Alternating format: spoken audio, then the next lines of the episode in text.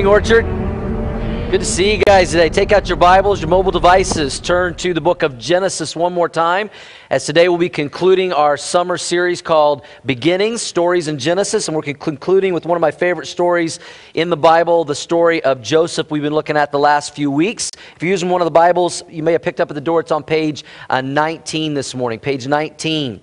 I introduced you a few weeks ago to a man named Joseph. A very instrumental man in the Bible. And when we first met him, he was 17 years old, and God had given him this amazing dream. And it wasn't just a dream that he had because he had had bad pizza the night before or chili, it was a God given dream. We know that because we know the end of his story that this dream comes true. And he gets this God sized dream. He's super excited about it. He's sharing it with his brothers, he's telling it to his family. They weren't as excited about it because in this dream, he's the youngest of these brothers except for one. And he's telling them, One day I'm going to be in this position of authority and power, and you guys are going to all bow down to me. Well, the older brothers didn't take very kindly to that. And so Joseph's dream quickly ends, ends up being a desert time for his life. He goes from a dream to a time of desert in his life because his brothers uh, find a way to get rid of him. He comes out to meet them in a field. Uh, they decide to throw him into a pit. They're first they're going to leave him for dead, and then Judah has an idea why don't we sell him into slavery? And so he goes from a pit to being a slave. And then last week we saw that when we finished uh, in chapter 40 a couple of weeks ago, he was thrown into prison. He ended up going down to Egypt. Um, he was in a, a, man's house named Potiphar. He was his right hand man. Even though he was a slave, he uh, put him in a position position of authority. And then Potiphar's wife, you know, tried to get him to sleep with her and then lied about him. And you have to read the whole story if you don't know the story. But he's falsely accused. He's trying to honor God and do what is right, but he ends up in prison. And while he's in prison, there's a couple of uh, Pharaoh, who's the, the ruler of the land, a couple of his people, the butler and the baker, end up in prison. And, he, and when they go back, when the butler goes back, he tells him, you know, hey, if you'll tell Pharaoh about me, don't forget me, maybe he'll get me out of here. But when we left off last time, what happened? Did the butler remember Joseph in prison? No, he completely forgot him. And so we ended in chapter 40 seeing that he had just been forgotten by the butler, but he wasn't forgotten by God. And so we've been following Joseph on this journey from a dream to the desert, but ultimately to a, a destiny. And Joseph's destiny, even though he was forgotten by the butler, is about to come true. And, and I'd like to describe it this way we're kind of watching the seasons of Joseph's life. And just like Joseph went through these different seasons from a dream to a desert to a destiny, we go through different seasons in our life. If you agree, say yes. We have these different seasons that we go through in our life. If you meet someone that tells you they're always in a good season of life, you know what we call them? In denial in denial because nobody always has a great season. I mean, we go through ups and downs. You know, one of the things I, I love about living in Colorado is the change of the seasons. Anybody else with me? I, I love the change of seasons. Um, I, I don't know what it would be like to live somewhere like, you know, Seattle. You know, we got the Norbies here, they're from Seattle. You know, I, I can't imagine living in some place where you have, you know, basically they have like, you know, three seasons. They have the rainy season, the really rainy season, the monsoon season season, followed by two weeks of drying out season, then back to rainy season. I couldn't handle that. I just, you know, or being from the deep south. Any guys from the deep south, you know, where you have the hot season, the really hot season, the hot as hell season? I. I just, I couldn't handle that. I, I, love the change of the different seasons, the four seasons. We're, we're going into fall right now, and it feels like fall this morning. It's a little cool even in here. And, and I love the change of seasons. But we go through seasons in our life as well. And we may like the change of seasons and weather, but we don't always like the change of seasons in our life. And Joseph went through different changes in seasons. And, and, most of the season we've been looking at is the desert season. He spent over 20 years in this desert season between his dream and arriving at the destiny that God had for him. And here's what's interesting in the desert season, when Joseph was thrown into a pit and sold into slavery and then put in prison and people had forgotten him, he didn't know if anything was going to get better. He didn't know for sure. I mean, he had this dream he was holding on to, but he didn't know the end of the story for sure. We do because we've got the Bible and we know how it ends. And so uh, we tend to read his story through those eyes like, well, we know how it's going to end. So we go, we watch the desert season of his life and it's not as bad to us, but it was bad to Joseph. I mean, 20 years of not knowing for sure how the season was going to end. Wouldn't it be nice if we always knew how the season of our life was going to end? Wouldn't that be nice if we knew what the end of the story was going to be? You know, that, that's one reason why God has given us this book, the Bible so we can know the end of the story. I've read the end of this book, and the end of the story for believers in Christ ends good.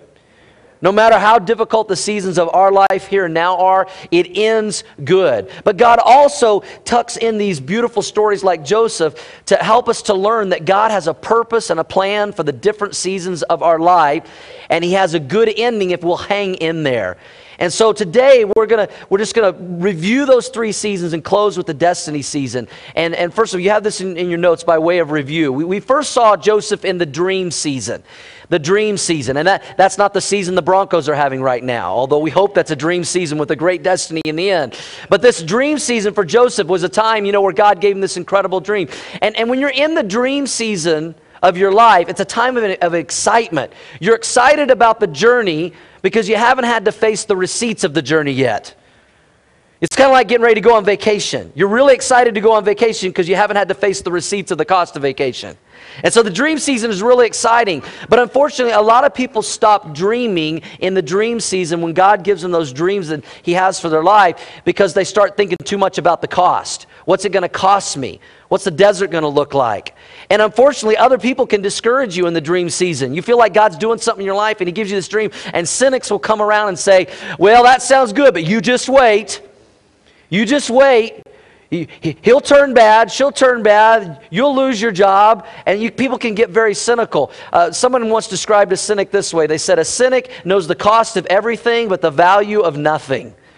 And I would just say it this way very practically in your life, when you're in the dream season or you see other people in the dream season, don't discourage them. Don't be crotchety. Do you know what it means to be crotchety?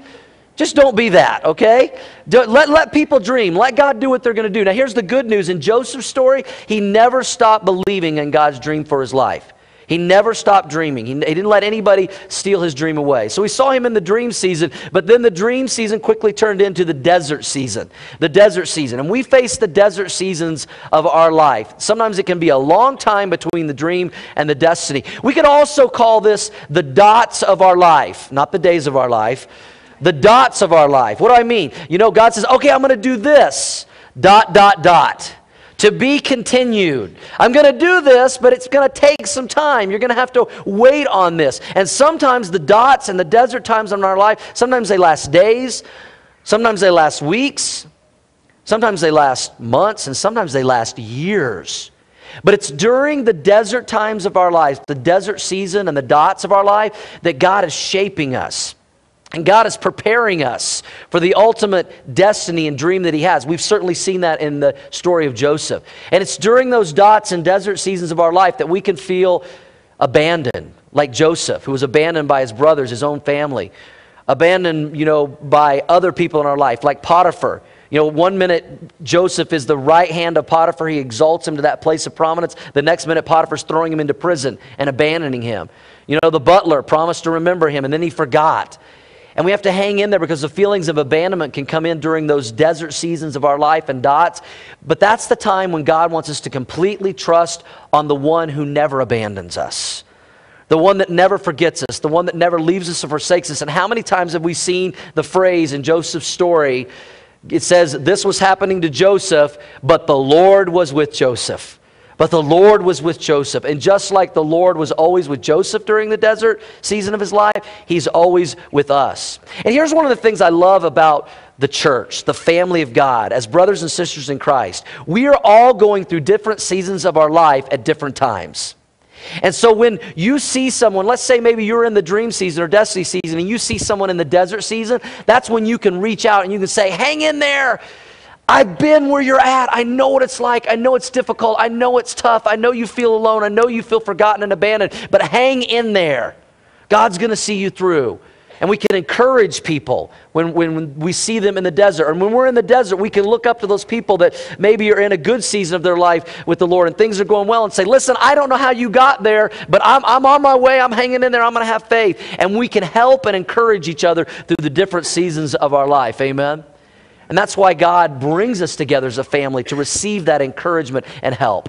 And so we see we've seen Joseph in the in the dream season, in the desert season, but today we're going to close out his story looking at the destiny season. And this is what we've all been waiting for to see what this ultimate destiny for Joseph is going to look like. The destiny season for Joseph.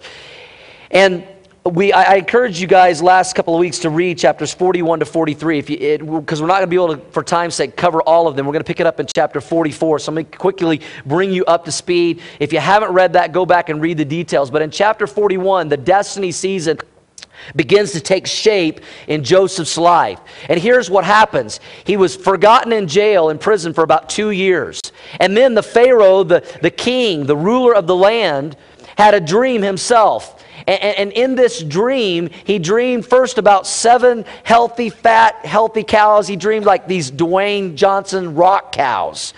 And he had this dream about these really awesome seven cows. And then he had another dream, but it was seven really lean, unhealthy, ugly cows.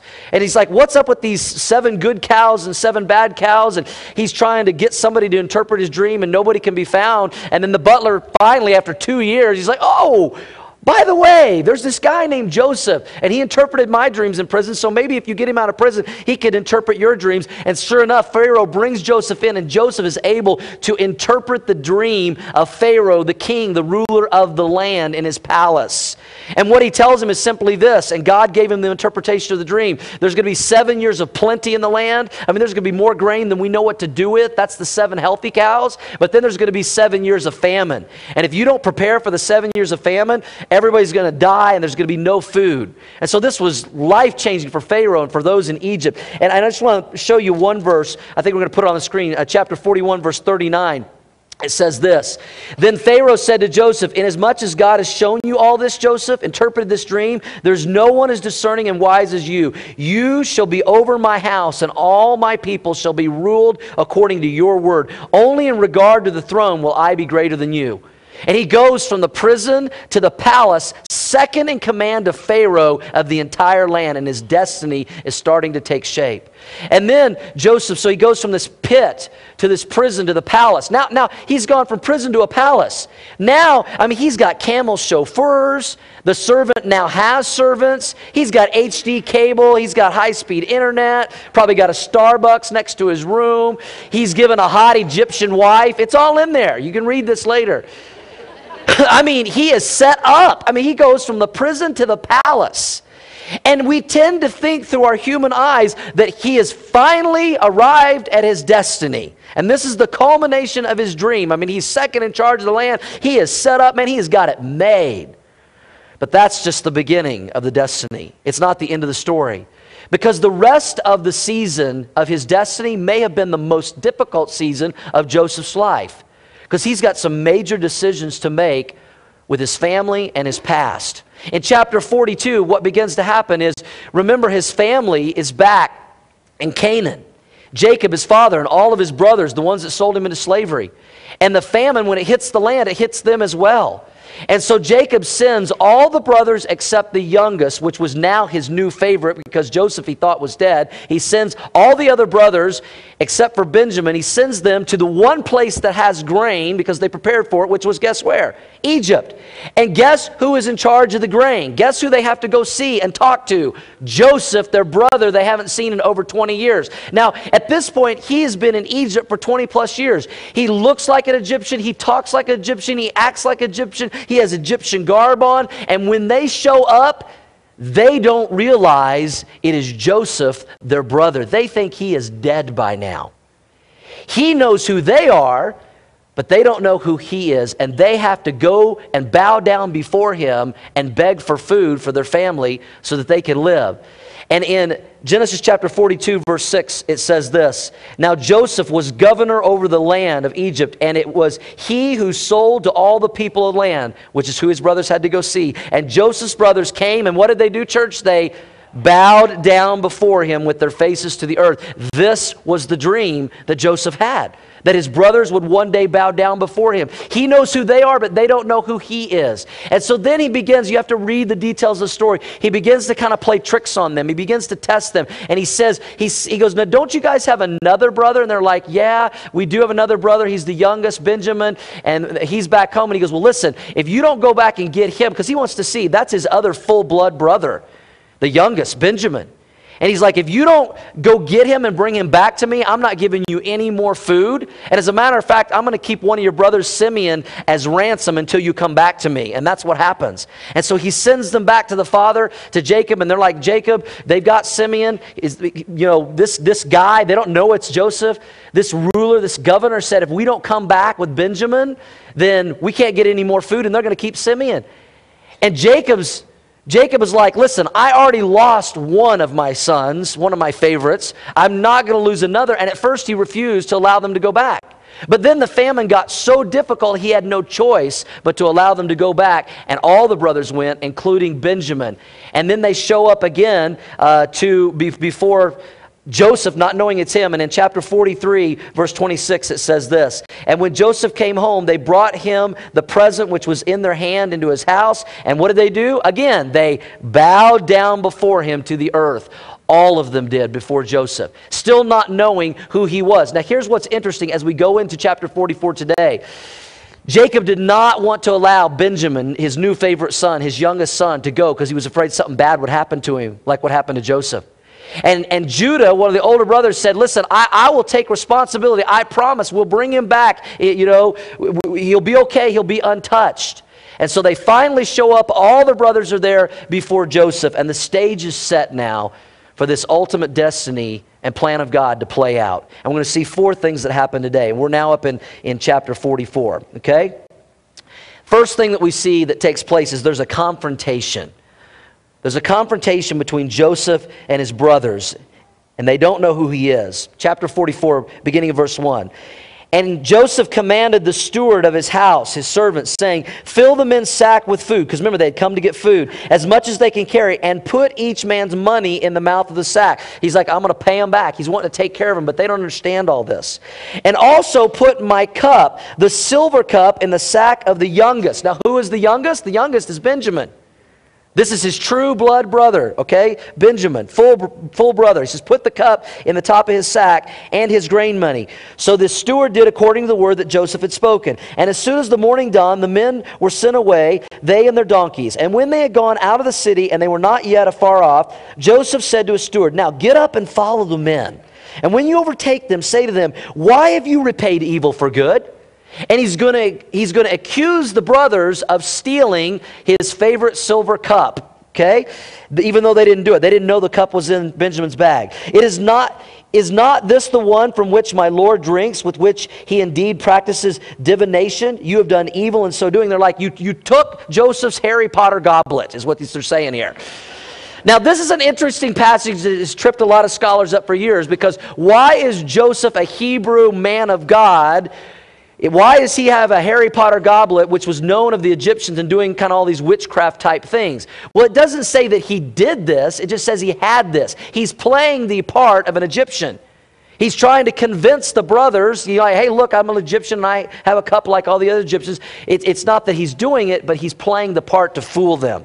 And so, verse 6 So he overtook them and he spoke to them these same words, and they said to him, Why does my Lord say these words? Far be it from us that your servants should do such thing. They're like, We haven't stolen anything. What are you talking about? Look, we brought back to you from the land of Canaan the money which was found in the mouth of our sacks. How then could we steal silver or gold from from your Lord's house, talking about Joseph. With, and now, they make a really dumb statement in verse 9. The brothers are so convinced they haven't stolen this cup, they go, With whomever of your servants it is found, let him die. And we also will be my Lord's slaves. This was a dumb statement. This is like getting pulled over by a police officer and saying, I promise I wasn't speeding. If I was, you can take me to jail right now. And he pulls out the radar gun and goes, Well, right here, 57 and a 45, you know? I mean, they didn't realize they'd been set up. And he said, verse 10, Now also let it be according to your words. He with whom it is found shall be my slave. Now remember, Benjamin the one Jacob was most concerned about, the cup is in his bag. Joseph had it put there. He to whom it found shall be my slave, and you shall be blameless. Then each man speedily let down his sack, because they thought they were innocent, to the ground, and each one opened his sack. So he searched, the steward searched. He began with the oldest and left off with the youngest, and the cup was found in whose sack, church? Benjamin's sack. And then, what did the brothers do? They tore their clothes, and each man loaded his donkey and returned to the city to go before Joseph. I mean, they are freaking out because Benjamin has the cup and he's either going to die or at least be a slave. And Jacob, their father, has already lost one favorite son and he's had to live with. Now it could happen again. This is exactly what Jacob was afraid of. They knew how Jacob would feel. And they are tearing their clothes in, in just grief. They can't believe what has happened. Now, as you read this story, and especially if you go back and you read chapters 41 to 43, and Joseph keeps messing with his brothers, you, you might tend to ask yourself, is Joseph being mean to his brothers? Why does he keep doing this? They, they still don't know he's Joseph. All of this was a test. He was testing his brothers. You'll see in the story that Joseph was quick. He had already forgiven his brothers. But there's a difference between forgiveness and trust. If you know what I'm talking about, say yes. We should, as Christians, be quick to forgive, but slow to trust. Trust takes time, trust is earned. You know, we've, we've told that to our kids sometimes. Listen, they do something wrong, we forgive you, but you're going to have to regain our trust. That's what Joseph's doing. He's trying to find out. I already forgive my brothers. I love my brothers. I already know this is part of God's plan. But can I trust my brothers? Have they changed? Are they going to leave Benjamin behind? like they left me behind? What, what are they? He's, he's, testing their heart. And this process of his interaction between him and his brothers was over two years. Time, testing them, seeing if their heart had changed. And so he confronts them with this to test their heart. And then there's a confession that is made by the brothers. We move from a confrontation to a confession.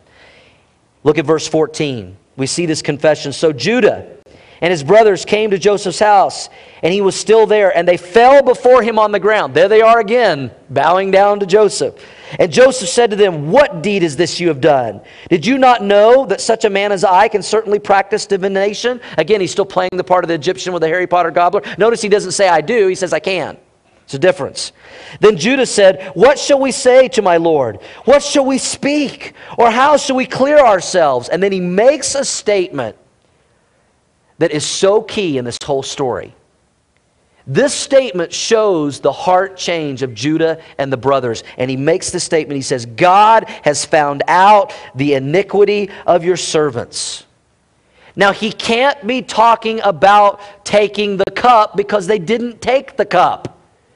There's some other huge sin that, jo- that, that Judah and his brothers have committed that God has now found them out. Guess what that sin is? It was what they did to Joseph some 20 years before. And he's, he's realizing we're reaping what we sowed, and we're dealing with all of this because of what we did to our brother. And Joseph hears this, these words Here we are, Judah says, my Lord's slaves, both we, we and also with whom the cup was found, which was Benjamin. But he said, Joseph said, Far be it from me that I should do so. The man in whose hand the cup was found, he shall be my slave, which was Benjamin which was the brother he wanted to see the most. I think that Joseph had in his mind at this point, if his brothers didn't pass the test, he would just keep Benjamin, probably then reveal himself to Benjamin, and he would take care of him. And he's like, I don't need the rest of you guys but I'm going to keep Benjamin. And as for you, go up in peace to your father. Then Judah came near to him and said, Oh, my Lord, please let your servant speak a word in my Lord's hearing, and do not let your anger burn against your servant, for you are even like Pharaoh. You have the same power, power that Pharaoh has. And Judah confesses here their guilt of what they had done to their brother. And, and he passes the test in the eyes of Joseph. He shows a, a true repentance and a life change. And, and, it's interesting that Judah is the brother that does this because if you study this whole story of these brothers, Judah is certainly the most wicked of all of them and the most sinful. Remember whose idea it was to sell Joseph into slavery? It was Judah. He said, let's not just leave him here, let's at least make a buck off of him. It was Judah. If you read chapter 38 of Genesis, there's this, just, this horrible story of Judah he wants to find a sex partner and he goes after this, what he thinks is a harlot, a prostitute. He has sex with her, ends up finding out it is his daughter in law. I mean, Judah is probably the, the most sinful, wicked, conniving of all the brothers, and yet he's the one here standing as spokesman, admitting guilt, admitting sin, showing repentance and confession. And in Judah's speech from verse 19 to 34, you can read it later. He gives one of the most beautiful speeches in the book of, of Genesis and the longest speeches, and he begs for mercy and for the life of Benjamin. So much so is he concerned now and has a heart change about Benjamin, different than what he felt about Joseph, that in verse 33 he says this, and I think we, we have that on the screen. We can put up there. Verse 33. No, I'll read it to you. Verse 33. We've got it right here. For your servant became surety for the lad to my father, saying, If I do not bring him back to you, then I shall bear the blame before my father forever. Now therefore, please let your servant remain instead of the lad as a slave to my Lord, and let the lad go up with his brothers. You know what Judah does here? He says, Listen, I, I my father cannot bear to lose another son. Take me in place of him. I'll be your servant. Let him go. He offers himself as the substitutionary sacrifice in place of Benjamin, showing true confession and repentance. So we've seen this confrontation among the brothers. We've seen this confession of Judah being spokesman for all the brothers. But now the question is how will Joseph respond? How will he respond to this confession? How will he respond to this repentance? How will he respond to Judah, who is now willing to step in and be a slave to, to free Benjamin? Something completely different than what happened to him. and how do we respond to people in our life who have done us wrong? I mean, who could show up on your doorstep this evening and say, I've changed? And you'd have a major decision to make how you would respond to that. What parent, what spouse, what sibling, what friend you once had who did you wrong could show up and beg for mercy and repentance. And how would you respond to that? You see, we all carry around a bag of rocks in our life, whether we realize it or not. It's the rocks that have been thrown at us by other people, and we've been hurt by them. And, and what we tend to do is we hang on to those rocks until the day that we might be able to throw those rocks back at somebody else. And Joseph had a huge pile of rocks that he could have picked up and thrown at his brothers at this point. He has a decision to make. How is he going to respond to Judah and his brothers? What is he going to do with his rocks that he's had all these years? Well, let's see what happens because there's a compassion that takes place. Look at chapter 45, verse 1. After Joseph hears this speech from Judah. Verse 1 of 45 says, Then Joseph could not restrain himself before all those who stood by him in the palace. And he cried out, Make everyone go out from me. So no one stood with him while Joseph made himself known to his brothers. He's, he's Joseph's a crier. And he, but he's a man. He's like, I'm not supposed to let other people in my palace see, see me cry, you know? And it's okay for men to cry under certain circumstances. Watching the Bachelor TV show is not one of them men. Let me just say that. That's for Jared, our student director. That's right. But, but Joseph is a crier. And he's about to bawl his eyes out. And for the first time in over 20 years, he's about to reveal himself to his brothers who have no idea that the man they've been dealing with, the, the, the second most powerful man in the land, is their brother Joseph. And he wept aloud. I mean, he is crying out. And, and the Egyptians and the house of Pharaoh heard it. Even though they're not in the room, they're like, man, what, what, this guy's bawling his eyes out. Did he just win Miss America? What's going on? Verse 3 Then Joseph said to his brothers, and I believe he said this because up until now, if you read the story, he has been speaking to his brothers through an interpreter. He's speaking Egyptian, they speak Hebrew. But I believe for the first time he spoke to them in their native language, his native language of Hebrew, and he said to his brothers, I am Joseph. I am Joseph. And he said it in their language, and they heard it from their brother. Now, what would be the next question you would ask? Mine would be like, Why in the heck did you throw me in that pit? Why did you do all that to me? But look, he's, you could tell that he's, he's forgiven them because listen to what he asked. His next question is Does my father still live? He's concerned about his father, he's concerned about his family. But his brothers could not answer him, for they were dismayed in his presence. That may be the biggest understatement in the Bible. dismayed? They were blown away. Their mouths were hanging on the floor. They couldn't say a word. They couldn't even answer the question. You're who? What? We thought you were dead. You're, you're, you're, you're Joseph? They can't even speak. And, and they're probably thinking, I wonder if he remembers what we did to him. they were scared to say anything. Now, watch what happens. Verse 4 And Joseph said to his brothers, Please, in, in, his, in their native language, he's talking to them Hebrew now, please come near to me. And they're probably like, Why? So you can knife us? So you can strangle us? Throw us in prison? Why? And so they came near, and he said, I am Joseph, your brother, whom you sold into Egypt. Crap, he does remember. but that's not the end of the story. And I think verse 5 is probably the most beautiful in this whole story. And this is destiny.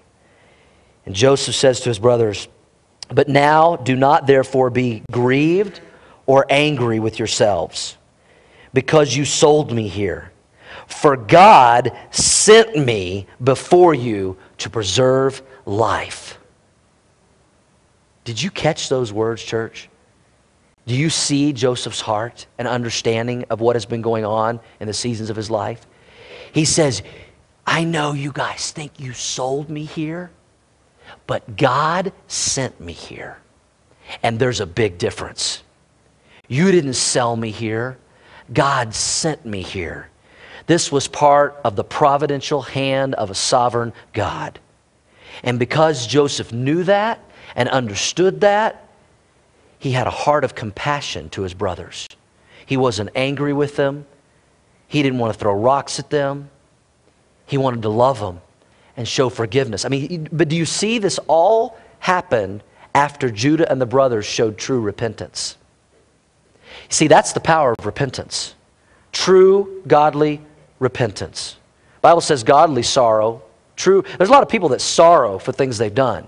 But godly sorrow, ends up with repentance. And he responds to this repentance with mercy and grace and love and forgiveness. Does that sound like anybody else you all know? man named Jesus. And Joseph says, I love you, I forgive you, and I've seen the providential hand of God sovereignly working in my life and in y'all's lives. You didn't send me here. You didn't sell me here. God sent me here. God set me up here for a plan and a purpose. And then he goes on, verse 6. For these two years, the famine has been in the land. That's why they were there to get bread. And there are still five years in which there will be neither plowing or harvest. There's, there's five more years left in this famine. And God, here he says it again. Say it, church. And God sent me before you to preserve a posterity for you in the earth and to save your lives by a great deliverance. God sent me here to save you guys. So now it was not you who sent me, but God.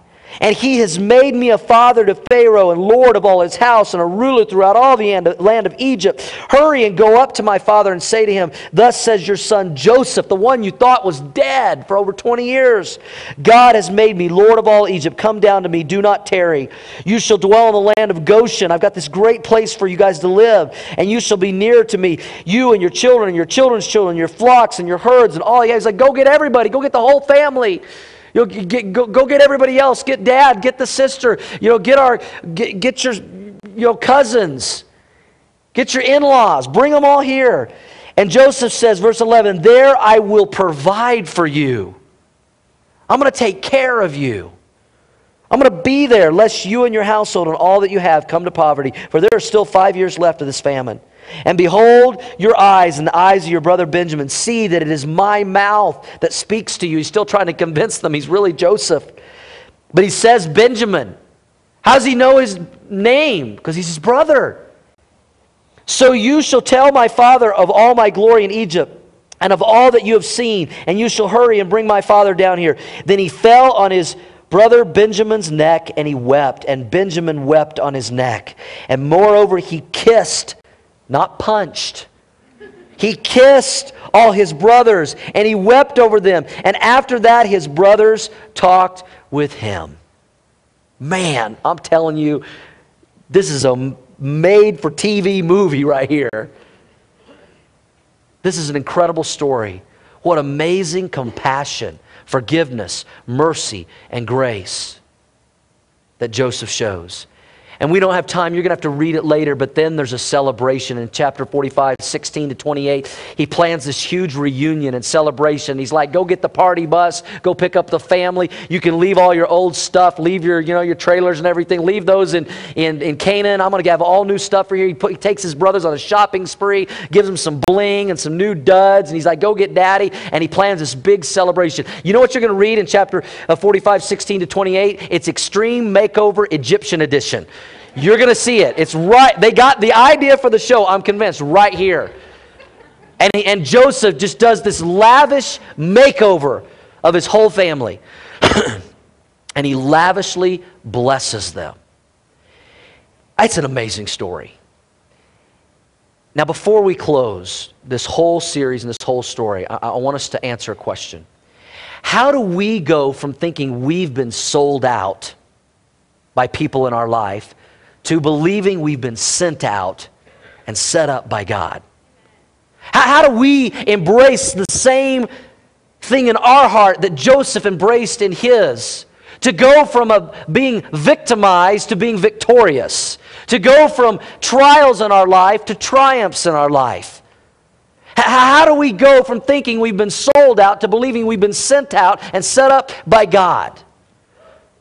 Because if we can embrace this like Joseph, it can change our lives and our perspectives and how we deal with other people and how we can arrive at the same type of destiny that Joseph did. And there's a couple of key verses that help us. And one of them is at the end of Genesis chapter 50, verse 20, when they're wrapping up the whole story of Joseph. And it says this Joseph says to his brothers, Now, Jacob, his father, has died. And, and the brothers think, Well, once dad dies, Joseph's really going to get us then. He's only being nice to us right now because dad's still alive. Dad dies, and the brothers are a little concerned. Now, how, now let's see what Joseph does to us. And Joseph says this to his brothers one last time But as for you, brothers, you meant evil against me but God meant it for good. In order to bring it about, as it is this day, to save many people alive. What you meant for evil, God wants to use for good. I know there's probably many of you in here this morning that you've experienced evil by other people in your lives. But do you will you believe like Joseph that what others have meant for evil, God can use for good? And not just good in your life, but good in other people's lives. You know, it says in the New Testament that we should comfort others with the same comfort we've been comforted. Well, you don't need comfort unless you've gone through the desert, unless you've gone through trials, unless you've been abandoned and felt alone and mistreated, stabbed in the back. That's when you get comfort, and then you're able to comfort others. I know what you're going through. I've been there. Let me tell you how God got me through it. And then the other verse that's key, that's parallel to this verse, it's in the New Testament. I've told you this before, and we quote this verse all the time. Joseph didn't have this verse. He didn't have this verse cross stitched on a pillow. He didn't have this verse hanging on his mirror or his refrigerator like we do. But he lived this verse. It's Romans 8 28. And Paul said, And we know. Everybody say, We know. Not we hope, not we think, we know as believers, as the people of God, that all things work together for good to those who love God, to those who are the called according to his purpose, just like Joseph. Joseph's story is an illustration of Romans 8:28 that we love to quote. And Joseph believed that he had been called by God, chosen by God for a plan and a purpose to save Joseph's life, to save his brother's life, to save his family's life, and to save the nation of Israel. We would not have the nation of Israel today had this story not happened. Because the brothers that all show up are beginning of the 12 tribes of Israel. They're in Egypt for 400 years, growing as a nation. That was part of God's bigger plan. And if we didn't have Israel today, we wouldn't have had a Messiah named Jesus Christ 2,000 years ago. It's all part of God's plan and purpose. And Joseph realized the piece in the puzzle that he was, and that he was not sold out, he was sent out and set up by God. And from God's perspective, church, some of you today desperately need to hear this. God has chosen you. God has called you. God has a purpose for you. And every experience in your life is shaping you and preparing you for the destiny God has for every one of you. Even the difficult stuff, especially the difficult stuff. And God wants to do something in you so He can do something through you just like he did in Joseph's life, to be a blessing to others. Jesus said this You didn't choose me. You, we think as Christians, we, I chose Jesus. No, he said, You didn't choose me, I chose you. And then you responded to my invitation. I chose you. And I want all of you to believe today that God has chosen you and God has a purpose for you and your life, and He has a dream and a destiny just like Joseph. But yet, sometimes we do have to go through the desert and the dots of our life. And the dream, now here's, here's where we miss it. The dream of destiny is not when we've arrived. It's not when we've reached the pinnacle of our success. It's not when we've been blessed by God. The destiny God has for our life is that He can bless us so we can be a blessing to others. That's the destiny. It wasn't just when Joseph went from the pit to the palace, it was when he was able to use that palace, palace to leverage it to be a blessing to his family and to other people. God blesses us so we can bless others. What season of life are you in today? What season of life? Maybe you're in the dream season. Keep dreaming. Keep believing that God has a plan and purpose for your life. Maybe many of you, you feel like, yeah, I, have got a dream, but I, I'm in a desert right now. I'm in the dots. I feel alone. I feel abandoned. Hang in there. Look at Joseph's story. Find encouragement. Find hope. Find some people that are ahead of you to encourage you. And if you see people in the desert, listen, family of God, let's help them out. Let's say, listen, I've been there. Hang in there. Don't give up. Hang in there. God has a plan. God has a purpose. God has a destiny. All things work together for good. And if you have arrived at what you would say, man, I feel like I'm in, I'm in God's destiny. Life couldn't be better. God has blessed me so much and my family, and you know, maybe whatever it is, in whatever way, God has positioned you where you're at, not just for you to enjoy it for yourself, but so you can be a blessing to others. So that you can share your faith with others, so you can disciple others, so you can love on others, so you can host small groups, so you can disciple, so you can give to help other people if God has blessed you. I want all of you today to leave here and leave the story of Joseph in Genesis believing this I have not been sold out, I have been sent out by God. Because when you believe that, it changes everything in your life. Would you bow your heads this morning? Excuse me. Heads bowed and eyes closed for just a moment. If you're here today as a believer, you, you know you're a Christian. Whatever you're going through, maybe some of you today, you say, you know, I feel like I've been sold out by somebody or a situation. And you know that it's time to quit looking at it that way. You haven't been sold out, you've been sent out for, by God. And He has a purpose and a destiny for your life. And He wants to use you to bless others. With heads bowed and eyes closed, how many believers here this morning you'd say, you know what? I needed to hear that this morning. I want to make sure my heart attitude changed. I haven't been sold out, I've been sent out by God and set up by Him. Would you slip up your hand? I'm in the desert right now, and I want to make sure I embrace that thought. Slip up your hand for prayer. Thank you, thank you, thank you, thank you, all across this auditorium. Maybe some of you here today as believers, you say, you know, I believe God has blessed me and my family so much, and I need to be a blessing. God is challenging me in that way. Would you slip up your hand for prayer? Yes. God has blessed me. He's given me a destiny. I'm so grateful, and, and I want to make sure that I don't just keep it to myself. Thank you. Father, I pray for all the believers here today, those that are going through the desert, the dots of their life. I pray they would embrace the belief that Joseph did, that whatever they've has been done to them, however they've been mistreated or abandoned, abused, stabbed in the back, disowned, whatever, that they have not, what, what, what was meant for evil by others, you will use for good in their life if they will allow you to. And I pray that they would embrace the belief in those desert times that they have not been sold out, they've been sent out and set up by you, and that you have a purpose and a destiny to work all things together for good. And for those, Lord, that you've blessed so much, whether that be spiritually, health wise, financially, whatever it is, their families, I pray that they would be a blessing to others like Joseph was. That's the ultimate destiny, that we would be blessed so we can be a blessing. And with heads bowed and eyes closed, if you're here today and you have never received Jesus Christ, your Lord and Savior, man, there's so many beautiful pictures in this story that Joseph is a picture of Jesus. Joseph suffered for over 20 years so that he could save many. And Jesus suffered 2,000 years ago on a cross so he could save you and forgive you of your sins and provide for you. You see, Jesus is our Judah who was willing to take our place, to free us from the slavery of sin and set us free.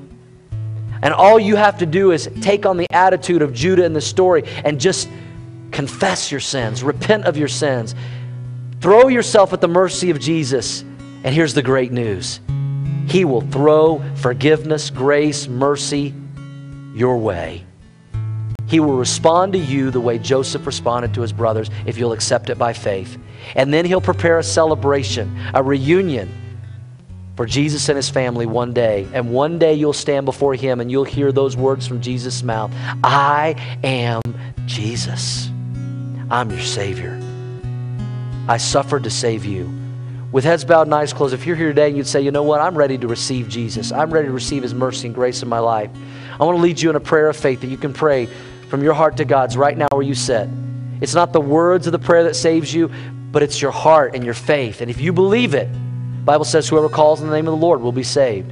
And if you're ready for the first time to invite Jesus into your life and receive his grace and mercy, would you pray this prayer with me from your heart to God's right now, right where you sit? And it goes like this Jesus, I believe in you. I call on you to be my Lord and my Savior. I fall at your feet in repentance. Forgive me of my sins. Forgive me of my failures. Come into my life. Be my Lord and Savior today. Thank you, Jesus, for responding to me like Joseph responded to his brothers. Thank you for saving me. With heads bowed and eyes closed, I don't, I don't want to embarrass anybody, no one looking around, but if you just prayed that prayer of faith for the very first time and you meant it, I want to pray for you and your new walk with Christ and your new journey. Would you just slip up your hand all across the auditorium? Yes, I prayed that prayer of faith for the first time today. Thank you. Anyone else? Just slip it up. Thank you. Yes. Anyone else? Thank you, young man. Thank you. Anyone else? Yes, pray for me. I just accepted Jesus today as my Lord and Savior by faith. Would you pray for me in my journey with Him? Anyone else? Lord, thank you for those who put their faith and trust in you today. I pray their lives would never be the same. I pray they grow in the grace and knowledge of you, that we as a church family of God would meet them right where they are and help them to grow and disciple them. And thank you for the decision today. Thank you that you are a God that never leaves us or forsakes us. Thank you that in the desert times of our life that we can believe that we have not been sold out. We've been sent out and set up by you. And that it is still true. We know that all things work together for good to those who love you and are called according to your purpose. Thank you for the beautiful story of Joseph.